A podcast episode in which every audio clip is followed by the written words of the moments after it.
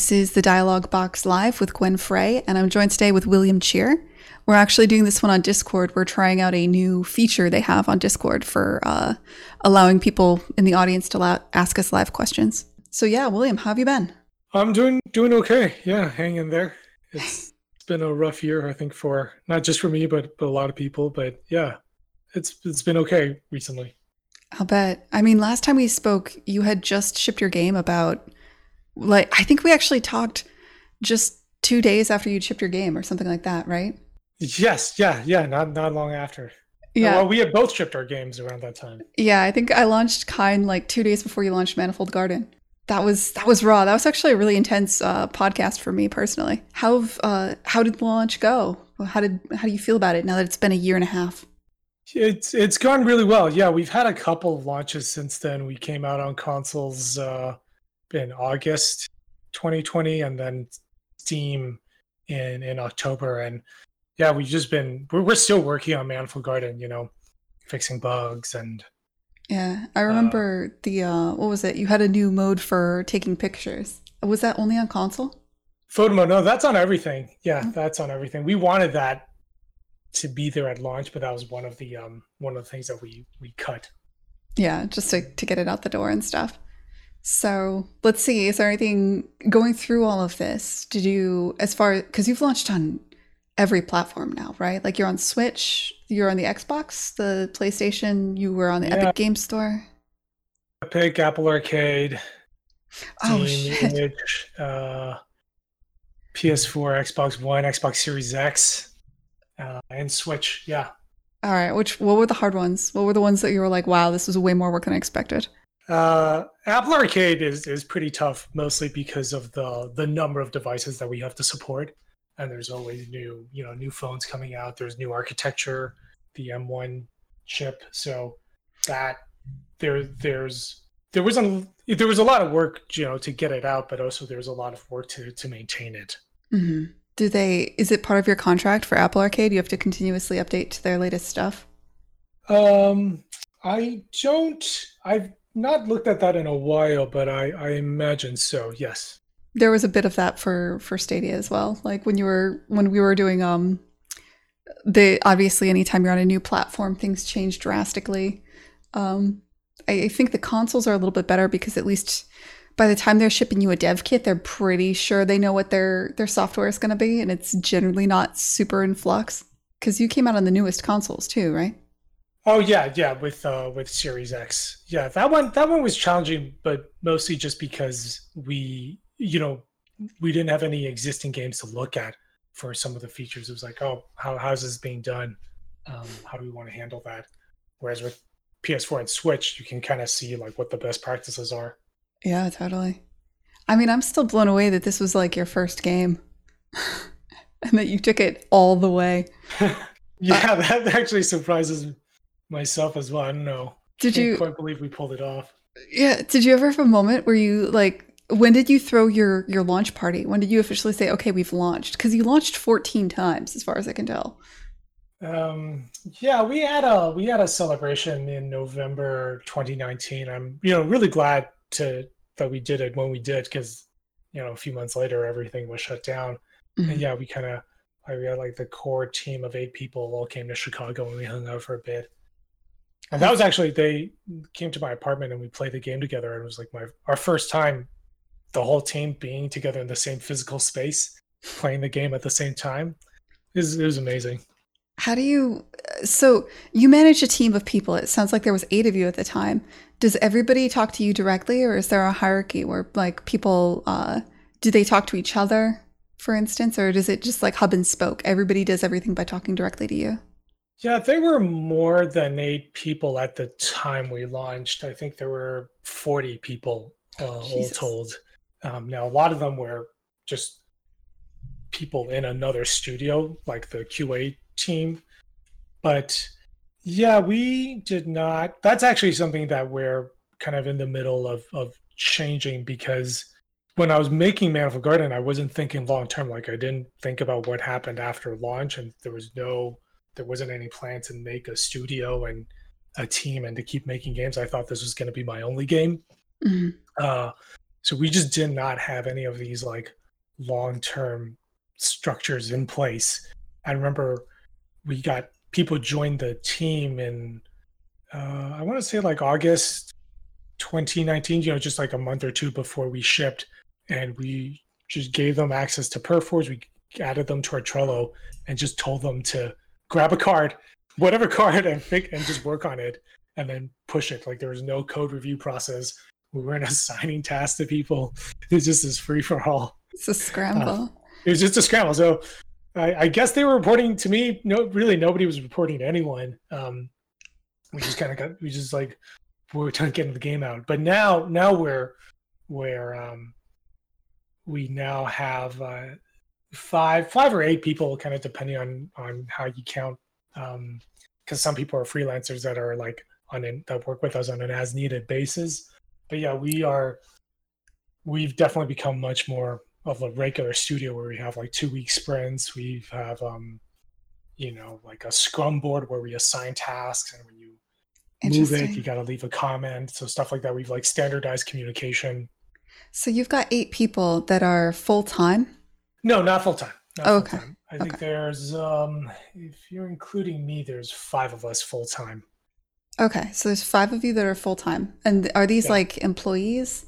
Because I, I, mean, I know you didn't have 40 full time people, right? Like uh, yeah. most of those people were contractors that that were there for a specific task or something along those lines, right? Was a contractor, and and even though it, just because that was kind of easier to to set up, we didn't really have like a payroll system in place. Mm-hmm. So now we do have, uh, I think two, including me. There's three of a uh, three employees now. Um, I see. And people who are contractors are because they they want to have other clients. Um, mm-hmm. so, I mean. Yeah I, I, think there is something beneficial to having specialists that are part time or contractors like that. It's always interesting to me how different people structure their studios, or how it kind of becomes what it becomes based on what the game needs and what you want long term and stuff like that. You know. Um, yeah, yeah. I mean, I'd, I'd love to have uh, be able to sort of offer the the employee status to more people, just because you have um, healthcare benefits and all that, especially here in the U.S. But it is with with remote it can be pretty tricky because you have to the company has to be registered to work in each state uh, those people are living in. Oh yeah. Yeah like right. the the logistics of that are rough. But i mean i i don't even think of it as the logistics of being 1099 versus w2 i just think of it like somebody can work for you and consider this your their full-time job even if they're a 1099 you know what i mean? Yeah. but uh so when i when i talk full-time I, I don't necessarily mean that they have benefits and stuff. I just mean that they're uh they consider this the place they're going to work. And this is their their occupation for until something goes horribly wrong you know? Yeah um, and it's really nice you know when you when you work with uh, contractors who have multiple clients and you always have to be mindful of like scheduling your work around their like we always try to give them week or two lead time just because we know mm-hmm. they're they're going to be booked. Like for the um the i think the qa companies that we work with they do a lot of work with uh, with other Apple Arcade games, and so sometimes when there's this major, uh, I know a few was it a few months back, a few months back last year, Apple had a pretty significant change to their privacy policy, and that meant a lot of games were updating and pushing out new patches kind of around the same time. And I think the I remember reaching out to the QA studio and they were booked for like a month straight. Yeah. It's the the downside of relying on contractors is you do have to work around their schedule, but the upside is like I, I mean, it's there's certain roles where you just can't have somebody full time. Like I, I can't keep a person. I don't have enough work for a full time QA person, but I value QA, you know, and so that I can totally see how that's something where you would definitely have an outsource house, a contract house. Um, yeah, we also learned a ton from them, just the way they file bug reports and the way they um, sort of document that process. A lot of times you've been like, oh, we should, this is how we should be formatting the communication. Um, hmm. what did they, did they use Jira? What was, what did you learn? Uh, they they usually use uh, they were using our system, so we were using Trello at the time. I see Trello for bug tracking. Yes. Damn. Okay. Um, now, we, now we switched to Notion, and I'm not sure if that's that's a full it's like good for assigning tasks, but not so much for bug reports. Yeah. Yeah, I mean that definitely works. I use Trello personally for managing my time and my tasks and stuff. I've just never thought to use it for a full team. That's really interesting. Yeah, the reason why we were using it for bug reports is because we had set up this tool where players can report bugs. Uh, I see directly from the game, and they'll send, you know, their machine specs, their comments, and a screenshot directly to our Trello board. Interesting. But then if you do that, you have to have somebody whose job it is to be like, these 10 bugs are actually the same bug, you know, and it's somebody's got to triage that. And that's the yes. worst. Uh, so you, you have a person that does that for you, I take it? Um, not like a dedicated person. I mean, I do it. Uh, producer does it. It's it's yeah. Oh my god! It's not a. We don't have like a Trello bug uh, czar, but um, but yeah, it is it is a lot of production work that comes from that. Yeah, I I mean I like how you do things. I will say, coming from AAA, there is uh we god i have so many stories about bug reports from aaa because as a general rule your qa team is always even in aaa your qa team is outsourced right um, but in aaa your qa team is probably outsourced to a group in, in china or india or somewhere like that and you've got like an army of people putting in bugs and then you have a small army at home that's just triaging the bugs um, especially because we would get situations where for instance um, the, a company that that uh, our parent like take two would hire a, has a contract house they use for qa and that contract house gets paid by the bug right? And so it's oh. not in their best interest to find out why a bug is happening. It's in their best interest if they see a bug with a hat to find and screenshot every hat in the game and make a unique bug for every single one of them. Um and it's just like it just becomes a whole I, I, just have like PTSD when I think about this stuff, about Jira and all this stuff. But I think I, am trying to think of what we did for Kine. Actually, for Kine, we did set up Jira just because it's what I know, which is really way overkill. I think probably what you did with Trello makes a lot of sense. Well, they're all both owned by uh, Atlassian, Atlassian mm-hmm. now. Um, yeah. This is the stuff you don't think about, the really boring, awful part of game development, which is at the end, which I'm like dreading getting back into. Um, I want to stretch out the middle bit as long as possible. But we should talk about the the beginning bit because that's where you are right now, right? Like you're thinking about your next game. You did Manifold Garden did well enough that it sounds like you got five people full time, uh, and you're you're moving into to coming up with what's next. I, am assuming this. I could be wrong. Or are you like planning to support Manifold Garden? We'd, we'd like to keep making games. That's something that I've I've decided. Um, so we we definitely still need to support Manifold Garden. So whether whether we want to or not, we're becoming a multi-project studio.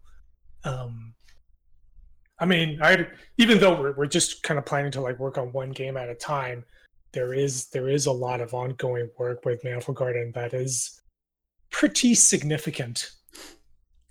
Um, so yeah, we're we're we're you know coming up with with ideas and a lot of it the work is just figuring out the process. I think my, my current project is not so much a new game but the studio. And so i i've been saying well i i finished building a game and now i'm building a studio. And that sounds a bit backwards. It's usually you build the studio first then you make the game. But mm-hmm. like i said earlier I, when i was making manifold garden i just wasn't thinking long term. So there weren't we didn't have good communication practices like it's it was fine. It wasn't toxic or anything, but I think you can kind of when you're two to three people, you can get away with like bad habits that aren't very efficient.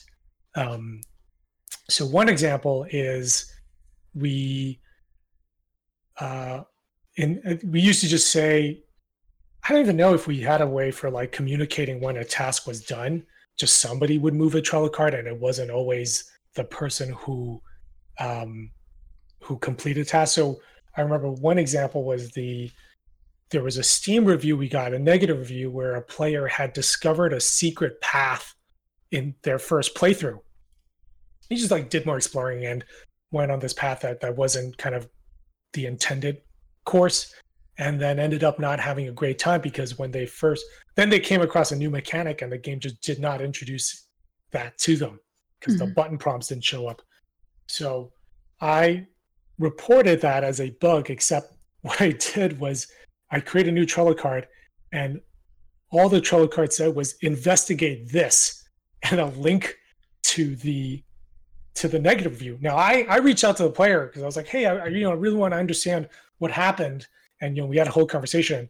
But the programmer that was tasked to work on the bug did not have any of that context. So they fixed what they thought was the bug, moved it to the review queue.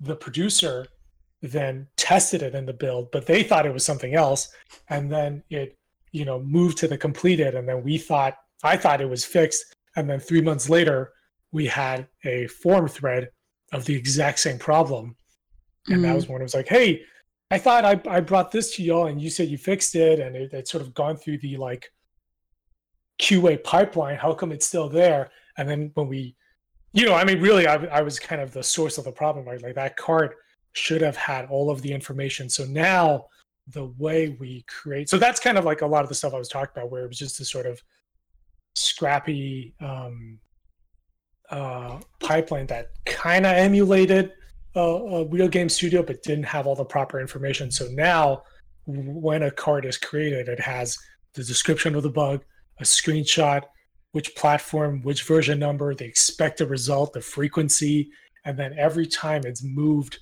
through the from one queue, like if it goes from up next to in progress to review um, to complete, everybody is leaving a comment of like this, you know, a fix was submitted and commit 15241. This is what I did.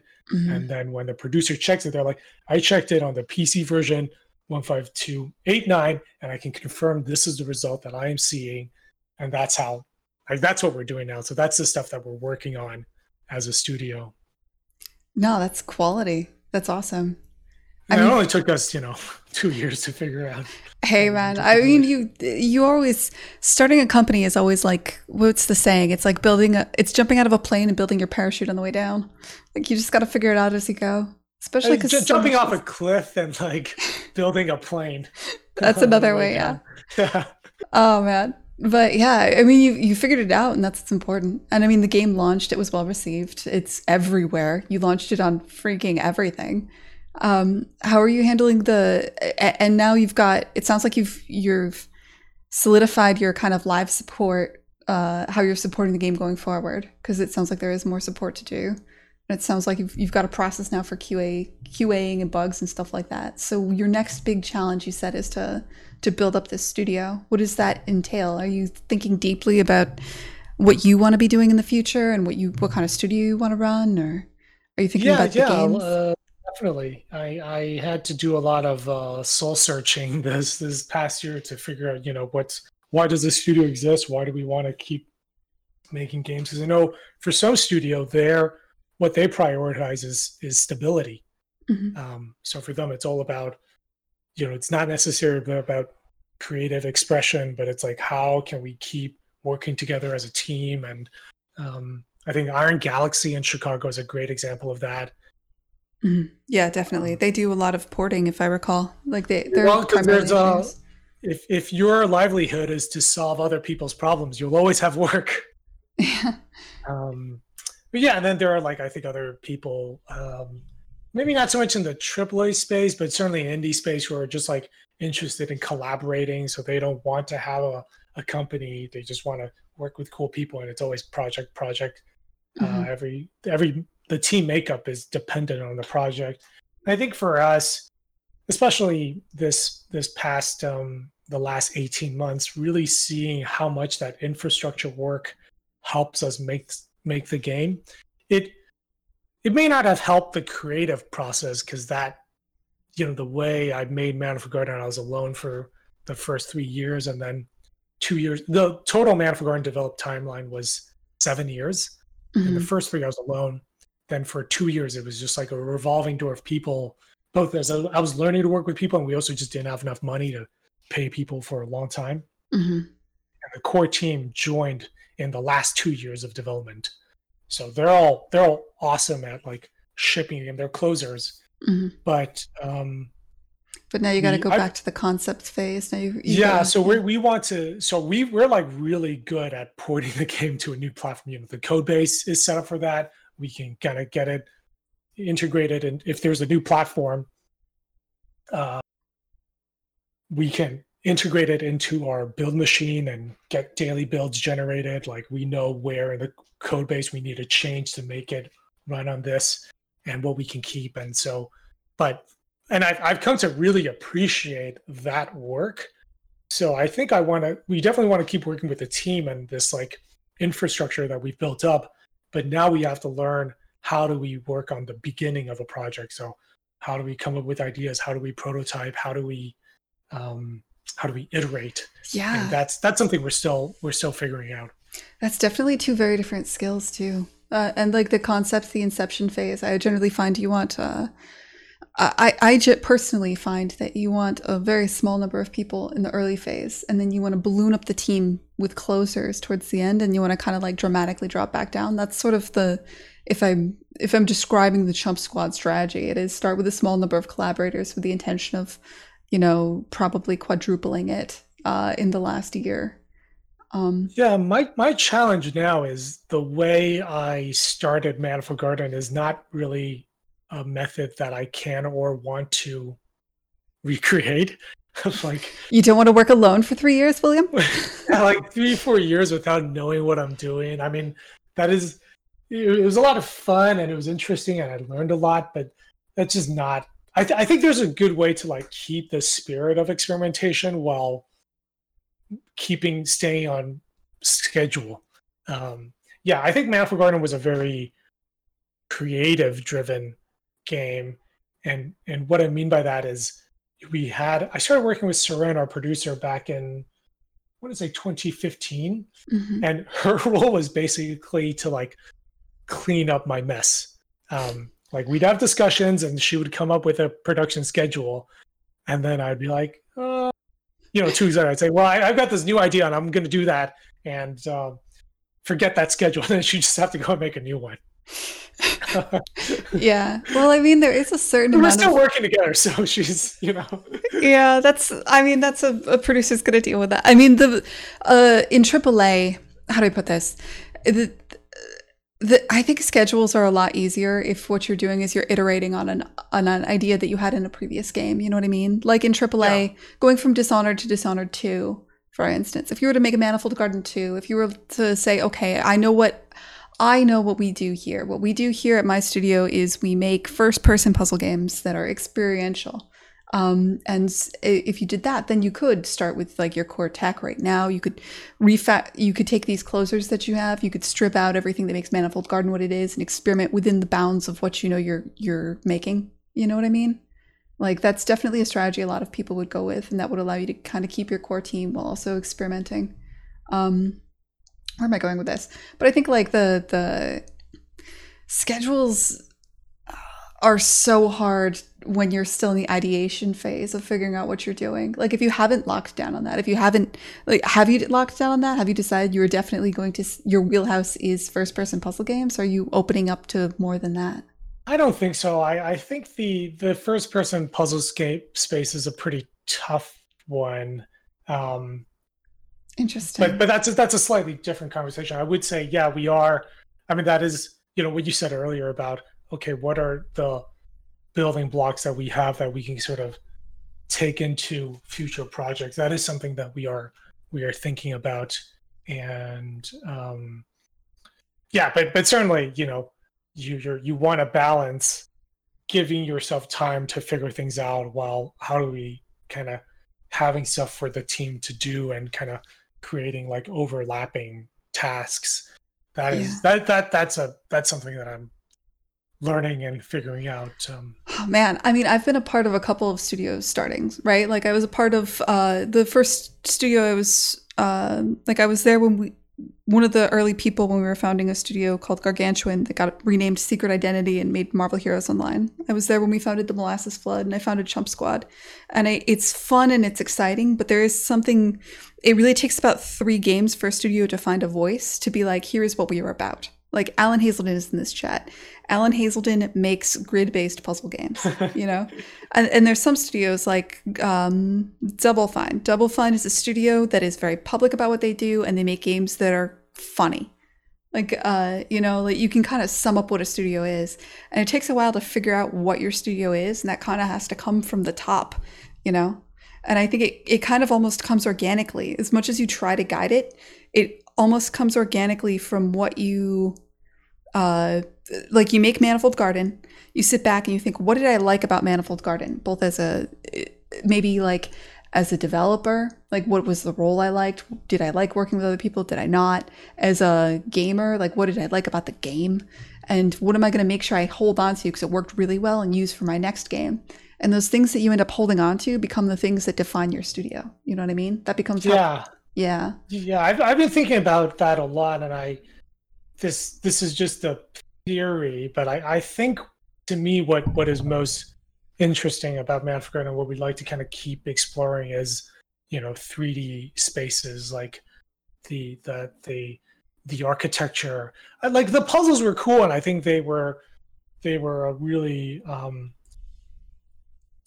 a learning experience for figuring out how to do level design um like communicating to the players through the space but i think ultimately what what i'm passionate about is not so much puzzles in and of themselves but but how they relate to a space like all the puzzles in manifold garden exist there to point out something interesting about the physics or the space or the architecture. Mm-hmm. Puzzle. The the concept of puzzle was like a a canvas for you to work with. What, what you were really interested in, which was architecture that was uh, um, unusual, or what's the right word for this? Impossible. Impossible. But that that came that came halfway through development. I mean, when I started the project, it was supposed to be just a just a puzzle game. Oh yeah. Um, it was very much like puzzle one, puzzle two, I was trying to do a portal clone. And the architecture came about to create pacing so that players don't get puzzle fatigue. Because the early version of the game was just like one room after another. And by the time people got to the sixth sixth room, like 20, 30 minutes in, they were starting to yawn. And uh, Portal, you know, I, I if you listen to developer commentary, I think they talked about the same problem and the way they offset that is having the um, uh, GLaDOS and the, the funny voiceovers and this narrative that kind of gets introduced. And a lot of people recommended that I have a voiceover early on, but I just knew I that I wasn't going to be able to write something as funny as Valve. Mm-hmm. So that's the architecture was introduced to create pacing between puzzles. Like you solve a puzzle, you explore architecture for a bit, then you solve another puzzle. And then I guess like at some point, maybe in 2015, 2016, I had a conversation with someone and they made me realize that actually the game isn't a, the puzzles are not the point of the game anymore. The architecture is the star. I thought I was making a puzzle game with architecture, but I'm actually really making an architecture game with puzzles. And that really guided our, our philosophy. Interesting. So this is so you started out making a Portal clone that ended up nothing like Portal, which is totally nothing, everything drifts from where it is.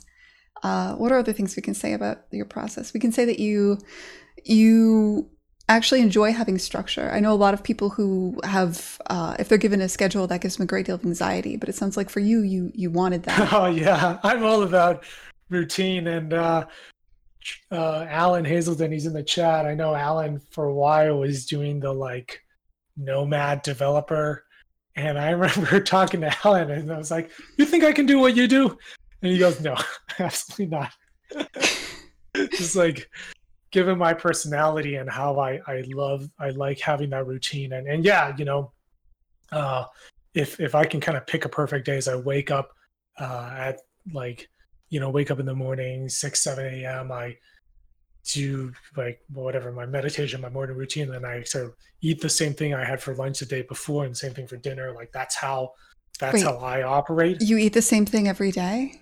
No, not not every day, but but I what I mean is just like it's sort of it's meal. I I would have meal prepped I see. Uh, during the weekend, and then like I as in like I'm not figuring out that day what I'm gonna eat. Like it's all no, that's that's scheduled a, and set up. Uh, Obama has a bunch of famous quotes like that. He's like, I make a lot of important decisions every day. I don't want to figure out what suit to wear. I bought a closet full of the same suit, and every day I wake up and I put on the same suit. Like it'll be a clean version, but this way I don't. It's one less decision that I have to make. Yeah, I've worn gray T-shirts. This like Uniqlo gray T-shirt. I think for about ten years now, every day. I mean, you have a, not, a not, different not the one. same t-shirt. I Yeah, have like yeah. 30 of them. Oh shit! You have thirty of the same T-shirt. Something like that. I don't have the exact count, but it's just there's a lot of them. Oh Yeah. my god, yeah. There are definitely people that are. You're one of those people. And that's awesome. I, I am one of those people and I just find that really helps me to then like have the space to think creatively. And so that that structure is is very important to my process. Um I see. and whenever like this week's been really stressful for me uh through work and I've kind of fallen off that schedule and I can I always know like okay this weekend I got to get back into that like when I'm when I fall off that that's when I I'm not operating efficiently You're not in a routine, and it bothers you. I mean, I go yeah back. I have like a habit tracker uh, Uh-huh. For like what I do every day and um I mean, I think my my fear with that is that you can get set on a routine where you're doing the wrong thing, though, or like um, you can get to a place where you've decided, all right, I'm going to wake up every day and I'm going to work on this idea that I I believe in this idea. I'm going to do it, and you can become too attached and unable to let it go or realize that it's maybe not the best idea. For instance, um, I think yes there there is um i definitely had a so I, I definitely had a problem when i was before i shipped the game where i was i became so comfortable in my routine that i i was afraid i wouldn't be able to ship because I thought i was like afraid of losing that structure mm, um, like I needed that routine because the the thought of finishing Manifold Garden was just so overwhelming. Like, you know, it had been in development, and this was I think about the the fifth year of development was really tough for me. This was in 2017 mhm. because I, you know, I started Manifold Garden when I was 25. I'm I'm 33 now, and uh, you know who I was back then. You know, if you had told me I'd be working on this project for seven years, I'd be like, no way. And I had, I remember having so much pressure to want to finish the game before I turned 30. And then I turned 30 and I was like, I gotta finish this game while I'm 30. And I turned 31. I was like, oh, I guess this is just my life now. Um, like I did not accept the project for what it was until I turned 31. Like so, six, seven years into development. I remember at 20 in 2017, I was still in denial. I was still telling myself that the game would ship in two months, and I remember being at um, I live in Chicago, and we the the indie scene here isn't huge, but before the this pandemic, we were meeting. We would meet like maybe once every three to six months and play each other games and talk about it. And at one of these, um, uh, uh, someone said, "Yeah, I think you've got two years left on this project," and that was just that was so devastating to me to hear that because I it had been in, and they were right. I, yeah, I'd been in development, but it, the game had been in development for five years, and I thought I was two months away and I can finally move on with my life. And here they just told me I've got two more years of this. Um, but the so creating the routine and just focusing on the day to day became the source of comfort. Like instead of thinking about how this project is going to ship and how I'm going to finish it, I just thought I'm going to wake up, I'm going to eat breakfast, I'm going to work on the game, I'm going to stream, eat lunch, stream some more, dinner, workout, go to sleep. And, and I took a lot of comfort in that, but it did. But then as we kind of got close to shipping, I was like, ooh, am I am I too comfortable in this little You you flip to the other side. You're like, what do I what do I even do? yeah, like how do I break out of this uh this comfort zone? Oh man. Well, I mean, Um, in a way, it's good though because I think uh, after the first game is when people actually tend to have the the worst time. I, I find most indies. How do I put this? A lot of indies, a lot of indie studios, especially ones that got funding and shipped their game, they launch that first title and then they immediately collapse, like within a year. And the reason is that they um, there's a number of reasons for this. One of them, the biggest one, is that a lot of times there's a vision that's unique for the first game, and the Mhm. team congeals around that vision. And then when the game comes out, they don't have another vision because they didn't have an idea for what they would do after the first game, you know? Um, and so the team falls apart. That's like a really common one. Um, another common one is just after you've shipped a game that's big, that you've spent years on, you know what it takes to make a game like that. And you feel this pressure to make a game of that scope again and that's just daunting you know like that can just that can just overpower people i think that's one of the the biggest hurdles to overcome. And it sounds like that's just not a hurdle for you. Um, yeah, yeah, I had been expecting this sort of post-launch depression, and it it didn't. I mean, this, this the last twelve months have been have been very stressful, um, but but most of that hasn't been from Manifold Garden. It's just like with the world and life and yeah, yeah, of course, you know, relationships and all that. But um, I I think what helped me was uh, I, I am really into language learning, and um, I know during Manifold Garden, early on in Manifold Garden's development, I was like, I want to learn French, and I kept putting that off. Like, I'll I'll start learning it after Manifold Garden ships. Um, and I remember, you know, at some point, I was like, okay, I'm just I just got to move on with my life. Like, I can't keep thinking I'm to go to the gym after Manifold Garden ships. I'm gonna start eating right after the game ships. Like, I just have to that that that actually led to a lot of stress because then it felt like the game was holding up my life. Oh uh, yeah. And uh, I think that was around twenty. Must have been yeah 2017 when when the no no sorry 2015 it was like when indie apocalypse was starting to be this word and people were talking about that and i remember being like well if i ship the game and it doesn't do well i don't want to have nothing else going on in my life. Mm-hmm. Um, and uh, to to so the first thing I did was I downloaded Tinder to like to to live life fully. oh God, just, just sorry. Embrace embrace the world. Um, but uh, but yeah, but anyway, one one thing that that really helped was this. Uh, I remember when I was in college, I would always when when I get like spring break, I'd be like, I'm going to learn French and I'm going to become fluent in a week. And then I'd get a bunch of French books. And then the first day I would sit down and I'd study for eight hours. And then day two, it'd be four hours. And then day three, I'd completely drop off. And then like by the end of the week, I was no better in French than I was at the beginning of it. And I'd always, I do that like every break, kind of set these like massive goals and not achieve them. Uh-huh. And then I was watching this video uh, in this French YouTube channel, and he brought up this idea of kaizen. I don't know if you've heard of this word before. No, I don't think I have. Uh, it's a Japanese word, and it just means continuous improvement. So apparently, it's like this management philosophy that they've used at Toyota, where it's all they don't really have this final goal in mind. They just want to be. The idea is you just want to be a little bit better than you were yesterday, mm. um, and that that really helped me because I was like, well, I'm not going to think about instead of trying to become fluent uh, in a language in two months or even two years, all I want to do is just learn a little bit more than I did yesterday and become a little bit better. And that's all I focus on day to day. And I just kind of apply that. And I I, I speak French better than I ever have before, uh, thanks to that. And I kind of applied that same approach to Manifold Garden, where it's like, you know, I was streaming uh, development daily, and I just said to myself, all I need to do is show up and work a little bit on the game, and that's it. And I wasn't thinking about like how I was going to ship it. I just worked on it a little bit, and and that that really helped me manage expectations and like my anxiety about releasing. And I just focus on like day to day showing up, mm-hmm. doing a little bit of work. Even if I didn't get anything done, I was like, hey, well, at least I streamed and I showed up, so that's a win. Yeah, and I mean, I power to you too, because like I find streaming be extremely distracting. Like I at, a certain point, I just um, like I kept doing it. I I obviously stopped for Lab Rat because I, it um.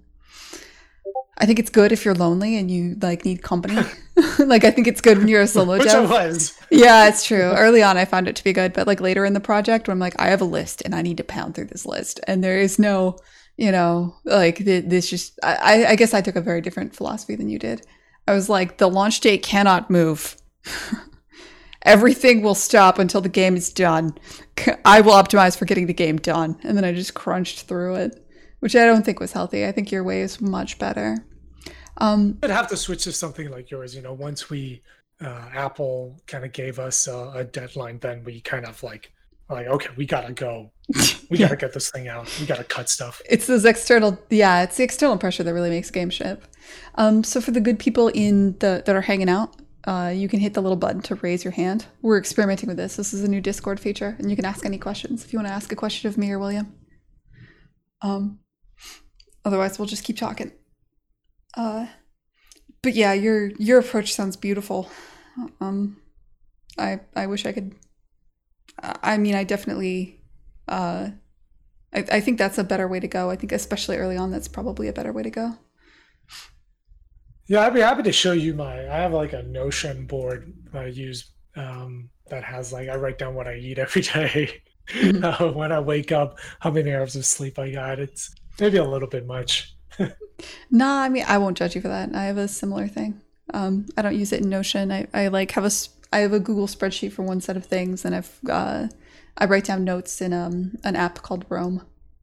Oh, I've started using Roam. Yeah, I, I actually like it quite a bit. It's expensive, but I you know if you're a power yeah, user, like if you really like to take detailed notes, like I there's times when I I casually think about a genre that I think I want to pursue for the next game, and so I I'll write down notes. Or if I have thoughts on a video game I just played, I'll write down everything I think they did right and wrong, and I'll like tag it with certain things, just so I have that for myself for the future. How long have you been using Roam for? Oh, um, I actually started Roam. I started this year. I started that one in January. Nice. Yeah, I, I learned about it because the uh, the founder, uh, one of the co-founders, Conor, was talking about Roam on Twitter, and then somebody responded to him with a video of Manifold Garden, and he said, "This is what using Roam feels like," and you know, it's like a shot of someone going through a portal and then falling through uh, infinity with the world wrapping, and so he, he the the Conor responded to me. He's like, "Hey, have you heard of Roam?" And I was like, "No, this looks cool. I'll check it out." And then it turns out one of the program members we work with, Lucas, is a hardcore Roam user. He goes to meetups with other Roam users where they share how they do their stuff, and oh my god, kind of got me introduced to it. But yeah, I I knew it was big, but I didn't incredible. think it. I think it's great for taking notes. It's certainly a step up from me writing everything in a notebook. I didn't know it was like uh, I I thought I was a power user because I use hashtags. Like I didn't realize there was like meetups and stuff. That's crazy. Yeah, yeah. I'll, Lucas is a power user with a P. Oh my god. Okay. Yeah. Um. Yeah. For me, it's it's good. It, it's better because like. I, I always had everything in every place. Like I was taking notes in a notebook for for random like I have different notebooks for different like thought categories. I've got a spread spreadsheets for certain business stuff. I've got like a Trello board for tasks I need to do for lab rat. Um but it was just I just moved over to using Roam, and I'm kind of slow. It's slowly taking over everything else, which is nice. Yeah, I mean, I think the graph model just works so much better than like having to come up with a folder and not being able to have a document in multiple folders, even though it it's relevant. Yeah, totally. All right. How about people in the chat? What do you guys use? Does anybody want to raise their hand? I really want to test out this new feature. So right. I think dinosaur. Yeah, raise their hand. Is that what that is? Yeah. Let's give him a shot. Hey, what's up? Hey, not much. How are you?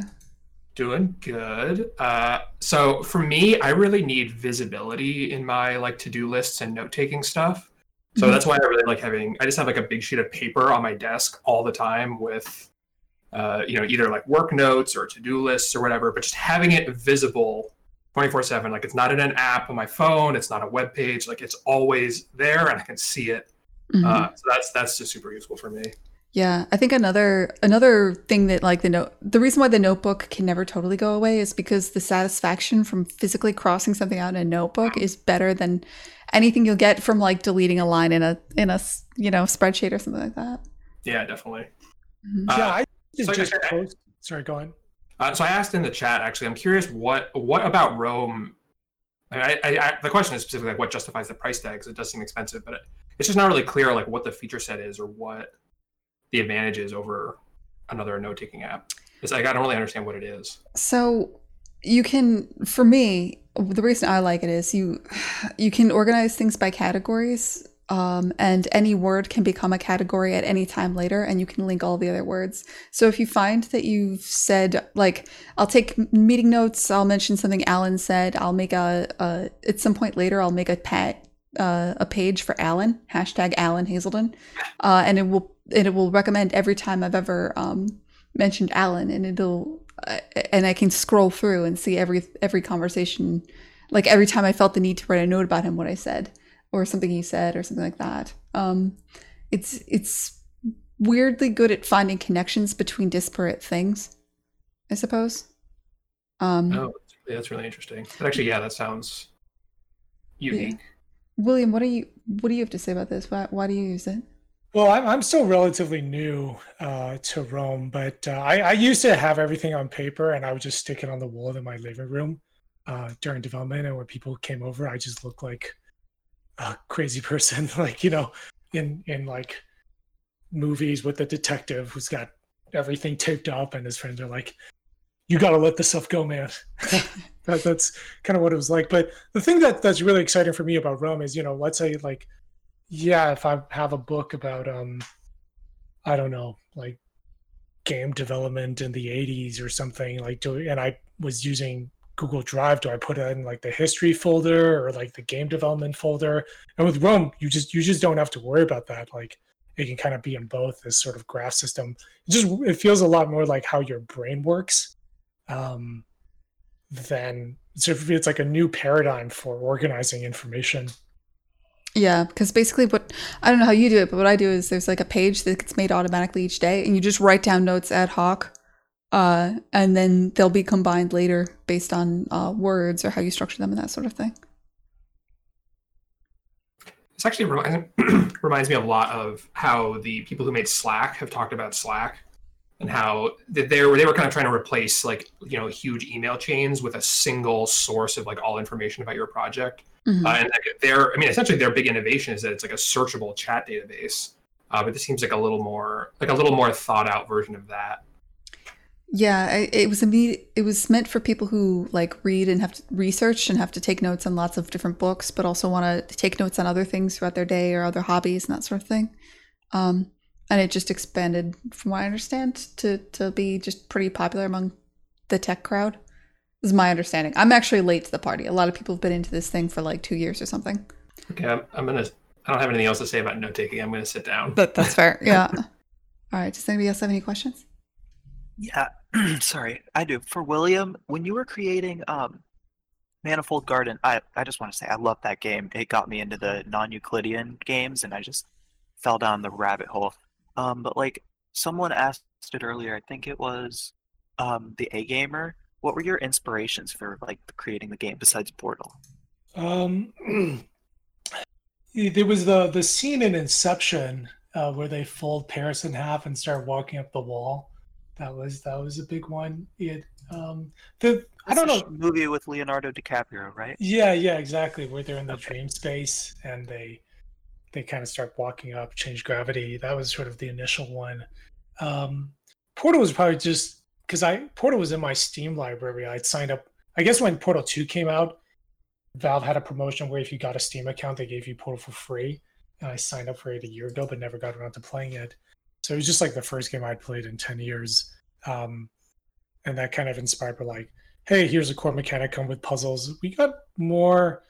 I mean, the game was originally called Relativity because we were. I was trying to make the uh, MC Escher print, but I think some games, you know, there there's all the all the first person games I played. Um, so I know the one that comes to mind for a lot of people is Antichamber. There's also uh, Cube, The Witness. I think some ones that aren't as obvious is Starseed Pilgrim.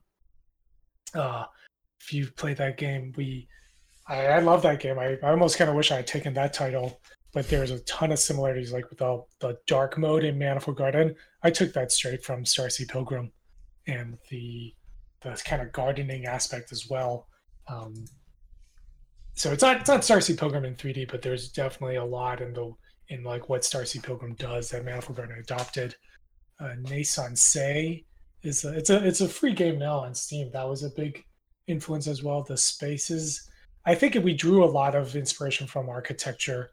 Uh, Frank Lloyd Wright, Tadao Ando, and there's also this manga called Blame. It's like Blame with an exclamation mark. I think it's actually supposed to be pronounced Blom. There's a Netflix movie adaptation now, but that that is um that just has a lot of imagery of these like impossibly large spaces that we wanted to create the same feeling in Manifold Garden. All right. Does anybody have like? oh yes. Um, and then a follow up to that, like, do you have any I mean, um, like other non-Euclidean games? Because I feel like there are only so few of them out there. And like, do you know of any others? I think it's because they're as they're a pain to make. um, yeah, there's not that many. Um, I, I think Maquette came out recently. I don't know if that's really. I think that might be non-Euclidean. I don't know if non-Euclidean is kind of a weird word. I like Manifold Garden is technically not non-Euclidean. It's just impossible geometry. There's like a mathematical definition, and it doesn't fit into that. But I think if you're talking about just games that mess with physics, the recent ones are Superliminal and Maquette. Um, whew. Yeah, oh, they're, yes, they're that's really right. not that Maquette many. was a good one. Yeah, those are the two that come to mind. Um, there are probably smaller games out there, but I haven't really been keeping up with games that are releasing. Yeah, it's hard. It's hard to make games and also play games at the same time. Well, I guess we'll wrap it up there. Thanks for uh, thanks for chatting with me. This has been Gwen Frey and William Chyr, and you've been in the dialogue box.